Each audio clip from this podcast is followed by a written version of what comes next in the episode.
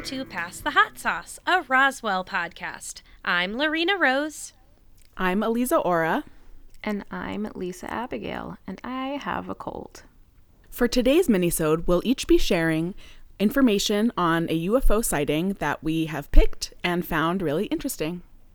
So let's dive right in. Um, I guess I'll go first. This is Lorena talking. So I did a little bit of research on what is known as the Tinley Park Lights or the Tinley Park Triangle. And so basically in 2004, on August 21st, and then again on October 20, October 31st, 2004, there was a mass sighting of three red lights in a triangular formation that were floating slowly above the sky in Tinley Park, Illinois, and it was also spotted from like five other little towns in the surrounding area. Tinley Park is about 30 miles south of Chicago proper, so it's kind of close to the airports, but um, there's like no record of anything on any of the like flight information from the airports. It's not close to any military bases. And also, all of the people who have given sighting information on it said it was moving far too slowly to be an airplane. Um, but yeah, so three lights in a triangle pattern. They seem to be fixed in a position. And so they, you know, shift together. They don't seem to be three independent things and there are over 70 like official official reports of this which makes it the highest reported and corroborated UFO sighting in the United States. So, I thought that was pretty interesting. I also learned out when I was researching this that 6 out of 10 of the highest corroborated cases of UFO sightings in the US all take place in the state of Illinois. So, oh. Illinois has very high UFO activity for some reason. Hmm. Um, but yeah, so all these people saw these lights. The UFO Hunters TV show from the History Channel did a whole episode on the Tinley Park lights where they did lots of fancy science and like, yep. I mean, it did look like pretty fancy science where they like took videos from multiple different people from different points so that they could triangulate the position of the triangle, as it were, and estimate size and speed of travel and like how far off the horizon and all the sort of different things that you can do when you have multiple cases of something. And because there's so much vid- video footage of this sighting too, there's like over 30 different videos of this sighting. So they had like actually a lot of information to compile and try to make their, you know, decision about what it was. And so basically they decided that they estimated it to be about approximately 1500 feet across from point to point, which would make it the width of six 747 jets oh uh, stacked side by side. So giant and nobody can corroborate what it is. The government has no official statement on anything that might have been going on at that time. And yeah, like hundreds of people all saw it in Tinley Park and the surrounding town on August 21st and again on August 31st of 2004 and then actually again on August 1st of 2005 and October 31st again on 2006. So there's mm-hmm. literally like hundreds of cases of people seeing these same lights. The same nobody, thing with the yeah. 1500 whatever. Yeah. Across. Well, that that was yeah, the 1500 across is like based on their the UFO hunters science. Also, I mean, they're guessing. It's not like anyone yeah. had like a meter stick. Yeah, exactly. But these same lights in the same triangle formation moving through the sky slowly. Hmm. Um, so I thought that was pretty crazy. Nobody can really explain what it is. I have a question. Yeah. Were there any, uh, did it show up at all on radar? Did anyone try to track it that way? There are no records of it on radars from the nearby airports, um, and no official government statement or information about it showing up on any of their radar stuff. so that would be a no, I guess. So it's all just visual sightings. Mm-hmm. And the videos, there's no sound attached to any of it, whether it's because it's too far away and just giant and that's why it could be seen, or whether it's close by and moving silently, but there's no like plane or helicopter noises or anything attached to any of the reports. Everyone said that it was just like silently, slowly moving through the sky. And you saw that, right? You watched that episode Mhm. Of the UFO Yeah, I watched the episode of UFO Hunters, which included a lot of the footage from the people that they interviewed and the footage that they gathered from all these people who filmed it. And it is just, yeah, these like three lights just slowly drifting through the sky and moving around. It's pretty weird looking. Weird. We'll have to put those videos up in our show notes on our website so everyone can check them out. Maybe someone can figure out what the heck they are. Yes, somebody maybe Yep. somebody else can shed more shed more light on the situation for us now that it's been uh like 15 years since this incident happened. Yeah, it's weird because, you know, we're all talking about UFO sightings, but I, at least, I mean, I think all of us kind of are skeptical about it being aliens. Um, Yes. You know, th- these are all alleged UFO sightings, but at the same time, like, I can't think of what that would be. Yeah. You know, like, they're so weird. Like, I don't have a good answer, but I don't think it's Yeah. aliens. I mean, it is technically a UFO. It's an unidentified flying object. It just is it alien spacecraft or is it just unidentified? Right. Just because we don't know what it is. And maybe the government isn't saying anything and saying they have no records of anything because they're covering something up. Who yeah, 'cause knows? they do know what it is. Yeah. Yeah. Maybe it's like that horrible Roswell TV movie we watched, and they're trying to hide the fact that they have a little alien in their custody who just occasionally shows them the entire history of the world. yes. yep. That could be it. It's very likely. Yep. Whatever military base is closest to Tinley Park, they are also also harboring aliens. Yeah. Someone call Martin Sheen so he can deliver all the exposition we need. Yes, please. I'm on it. yeah so that's my that's my tinley park story uh i also read some interviews with um, sam maranto who is the director of the illinois chapter of mufon the mutual ufo network which we have heard about he had a lot to say about the government's statements or lack thereof about these um, sightings so um, we can link to some of those interviews with him as well. Yeah, definitely. Cool. So, who's next? Elisa, you want to go? So the one that I found occurred on May 12th, 1962 in Argentina um, at, I believe, 4.10 a.m. is when this allegedly occurred. Um, so there were three truckers traveling on National Highway 35 toward Bahia Blanca from Jacinto Arauz, which um, which are kind of in the middle of the country n- by the east coast, right? Bahia Blanca means White Bay, so it's right on the coast. Um, and they're south of Buenos Aires. And it takes like, an, I looked it up on Google Maps, takes like an hour and 42 minutes to make that drive. So it's not a super long drive.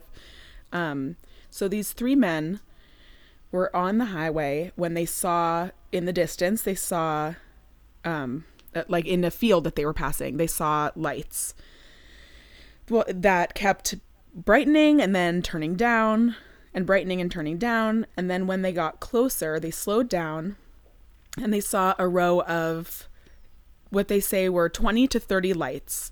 Um, they saw them come on. And that at that point, they could see what looked to be a railway passenger car. Hmm. Yeah. Interesting. So, and then suddenly it rose up about four meters from the ground, crossed the sh- the crossed the road in front of them, and then they reported seeing a reddish flame on the bottom of it, and then they said they saw it split apart into two parts, which then flew in different directions. Whoa. Yeah. That sounds cool. so you can see why I picked this one because it's pretty wild. Yes. Um, So the three of them reported this, right? And and my first thought is like, okay, only three people saw it. Maybe they're making it up.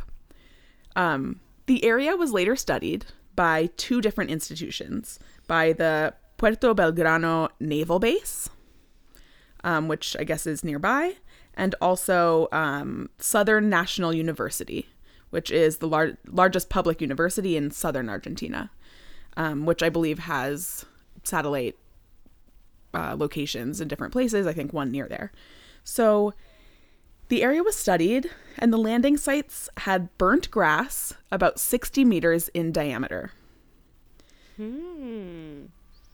which is pretty big. Um, yeah. There were also, quote, damp leaden colored patches, which were analyzed by the people at the Southern uh, National University and turned out to have calcium carbonate and potassium carbonate. Uh, listeners, if any of you know anything about either of those carbonates, let us know because I don't know what it means. Yes, please let us know. if you know science, get in Yeah. touch with us. I know some science. I know behavior science, not chemistry science or whatever. Me neither. So, um, the thing that w- also is interesting is that the Puerto Belgrano naval base, um, they reported that the insects in the area were carbonized. I also don't really know what that means, but it I think it means they were like burned up. okay, carbon, right? That makes sense. Right. Okay, Or they were like Han Soloed when he gets put in the carbonite, you know? oh sure. yeah. um, I hope it was the latter. yeah. Um, like they're like fossilized almost, maybe? Yeah.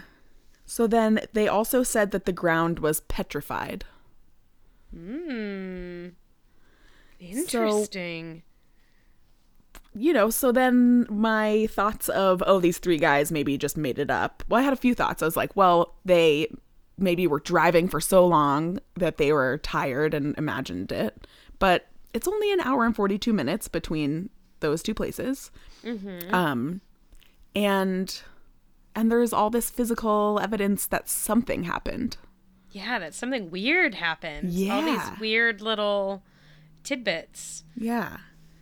By like pretty credible institutions, it sounds like. Mm-hmm. So that's pretty much all I have on that. It seems like it's a pretty well known story, um, at least in that area, in that country, along, uh, according to the ufologists there. But um, nobody really has any clear answer of what it could have been.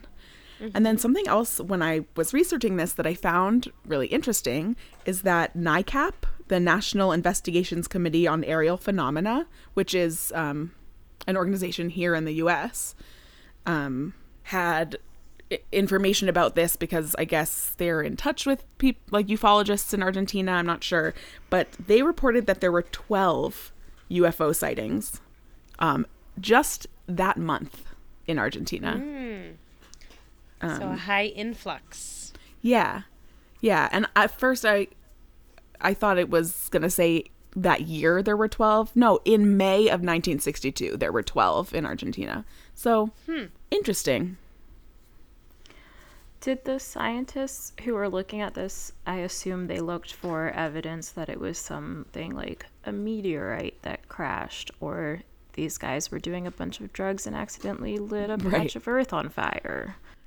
I that's what I'm thinking. I think that they are probably like doing drugs and caused some kind of explosion or something themselves and then we're like oh shit we have to come up with a cover story we need to get Oh, our, no. our stories straight We saw a giant train car and then it hovered and flew across the road and split into two and flew in opposite directions and fossilized all the bugs. yeah Everyone will buy that story. Yeah. yeah pretty Seems legit. pretty credible story. yet it's a well-known story, I guess. I found it in a bunch of different places. Um, But yeah, I I don't know if I knew what calcium carbonate and potassium carbonate were. Um, you know, maybe those are things that like aren't found where meteorites hit the Earth, but maybe they are, and that could be what it is. Um, but that still wouldn't account for the train car thing. So I'm thinking drugs. Yeah, LSD would account for the train car sighting, I think. Yeah. Or, I mean, I'm sure they have a lot of magic mushrooms down there. Yeah. Um, I just Googled calcium carbonate. Um, the official definition is calcium carbonate is a calcium salt with formula CCaO3.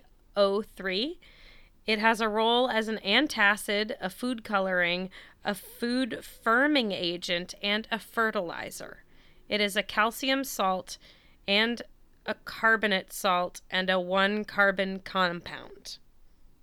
It is white, an, a white odorless powder or colorless crystals. Hmm. That sounds really similar to potassium carbonate, which I just Googled, which is mainly used in the production of soap and glass. Interesting. So maybe they Hmm. were out there washing some windows and things got a little out of hand. Fertilizing some plants. It was a greenhouse that exploded. Yeah. Yeah. What Bam. two solved. weird things? But and my question is like do these things occur in nature? I mean, yes, but but where? Like what usually causes them to occur? Yeah. I don't know. Interesting. I mean, train cars uh, splitting up and burning up, of course. But what Yes. else? Yes. Right.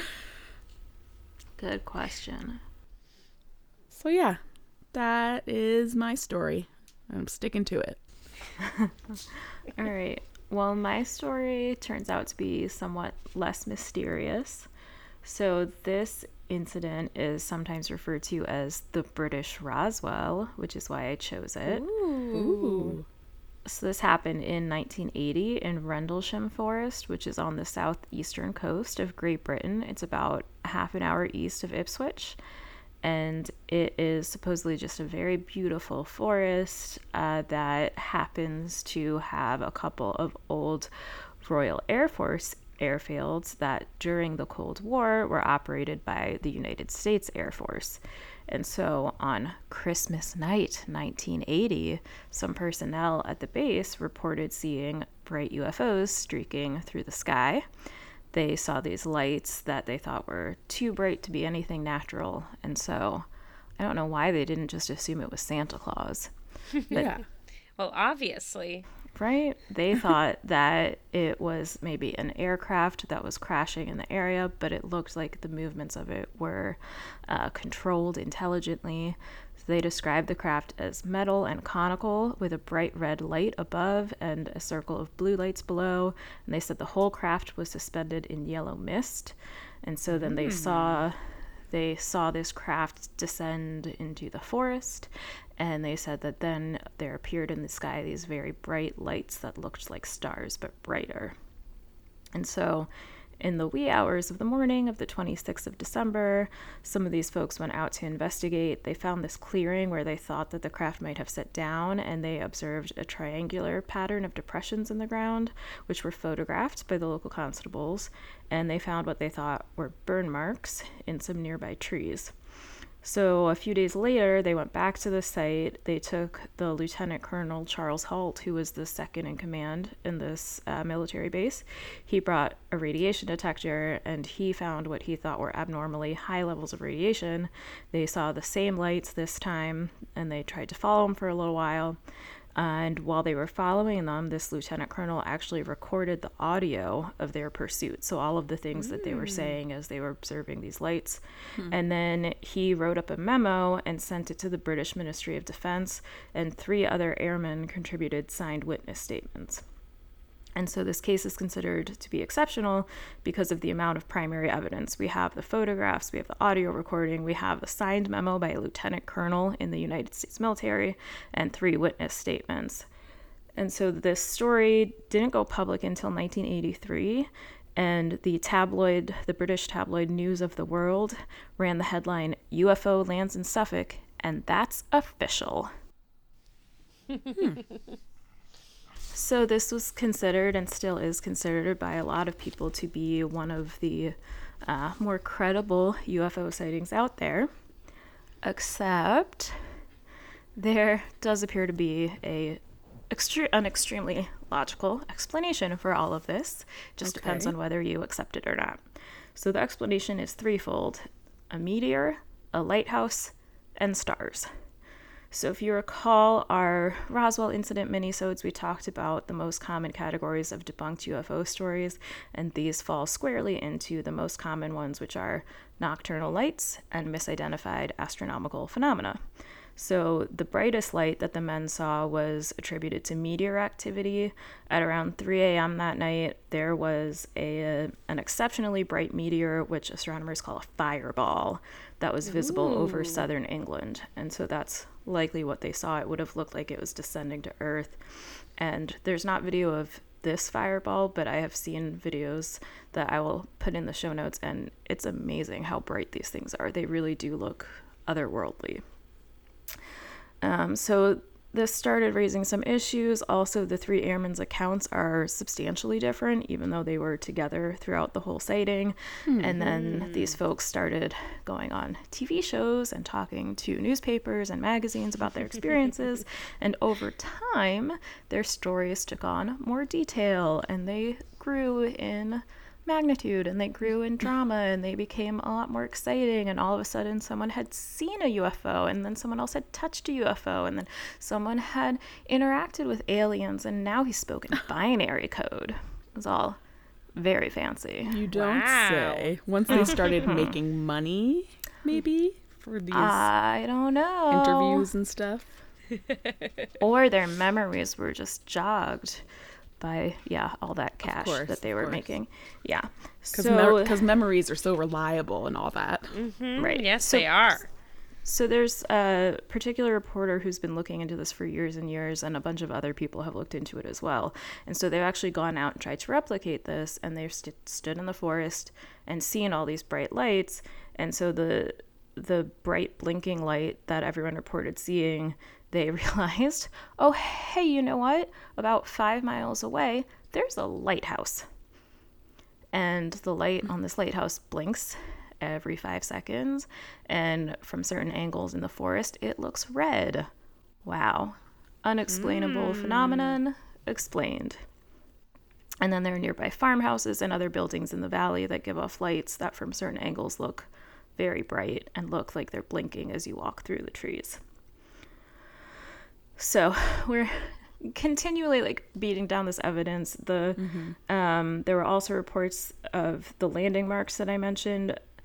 Someone went out and said, "Yeah, so those were made by rabbits." mm-hmm. rabbits hippity hopping through the forest. Yeah, uh, maybe they're alien rabbits. Who knows? And then the officers also had reported seeing burn marks in the trees from the landing gear. And again, someone went out and was like, those are axe marks from foresters who are marking which trees they're going to cut down.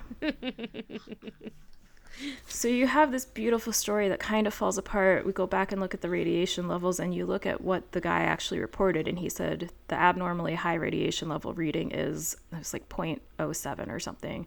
And then they go to the scientists who are like, that's normal.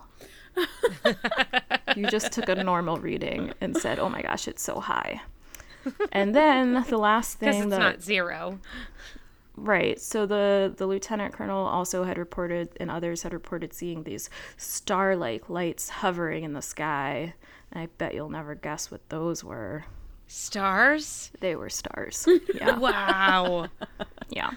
So they were really close to Sirius, which is one of the brighter stars in the sky, maybe the brightest star in the sky. And so they thought, oh, that's too bright to be a star. But aha, it's just a really bright star. so this story sounds really cool if you don't look at any of the science behind it, but as soon as you start poking it, unfortunately, it falls apart. Aww. What about the yellow mist? Yeah, so they think that was caused by the light from the lighthouse and just the way that it Oh, just like a foggy night or through something. the yeah, yeah. So I mean, it's like five miles away. So I think a lot of there's like a lot of atmospheric Mm-hmm. interference that can happen, and you're in the woods, so everything's a little funky. So, in December 2018, new reports came out that claimed the whole thing was a prank by some UK Special Forces personnel. Uh, but this seems to have been some guy trying to sell a story. And so, Ian Ridpath, who's the astronomer I mentioned, who I think was the first or one of the first to write about this, said of that story I have waited over 30 years for someone to come up with a convincing response to the Triple Crown explanation of Fireball, Lighthouse, and stars, but no one has. So that's the story. And if you would like to hear more about it, in 2020, you'll be able to watch an eight part TV series starring Laurence Fishburne, which is currently in pre production, set to release next year to coincide with the 40th anniversary of the incident. Or if you really want to immerse yourself, you can hike the UFO trail in Rendlesham Forest, which includes a replica of the craft that was supposedly observed. That's so cool. Maybe you'll find your own aliens. Thanks for joining us for this discussion of some of our very favorite UFO sightings. In our next mini-sode, we will be watching the Disney Channel original movie Stepsister from Planet Weird, which you can find on Disney Plus, which is how we will be watching it to get ready for this mini-sode. Next Tuesday, we'll be covering Roswell Season 1, Episode 10 The Balance. And if you're enjoying listening to our podcast, please subscribe and rate and give us a review. You can find our website at www.roswellhotsauce.com and there will be show notes up on there for this minisode with some links to our research and the information that we found on today's UFO sightings. You can find us on Twitter and Instagram at Roswell Hot Sauce. And you can send any thoughts, feedback, or questions our way by emailing roswellhotsauce at gmail.com. Until next time, keep an eye on the sky. You might see something weird.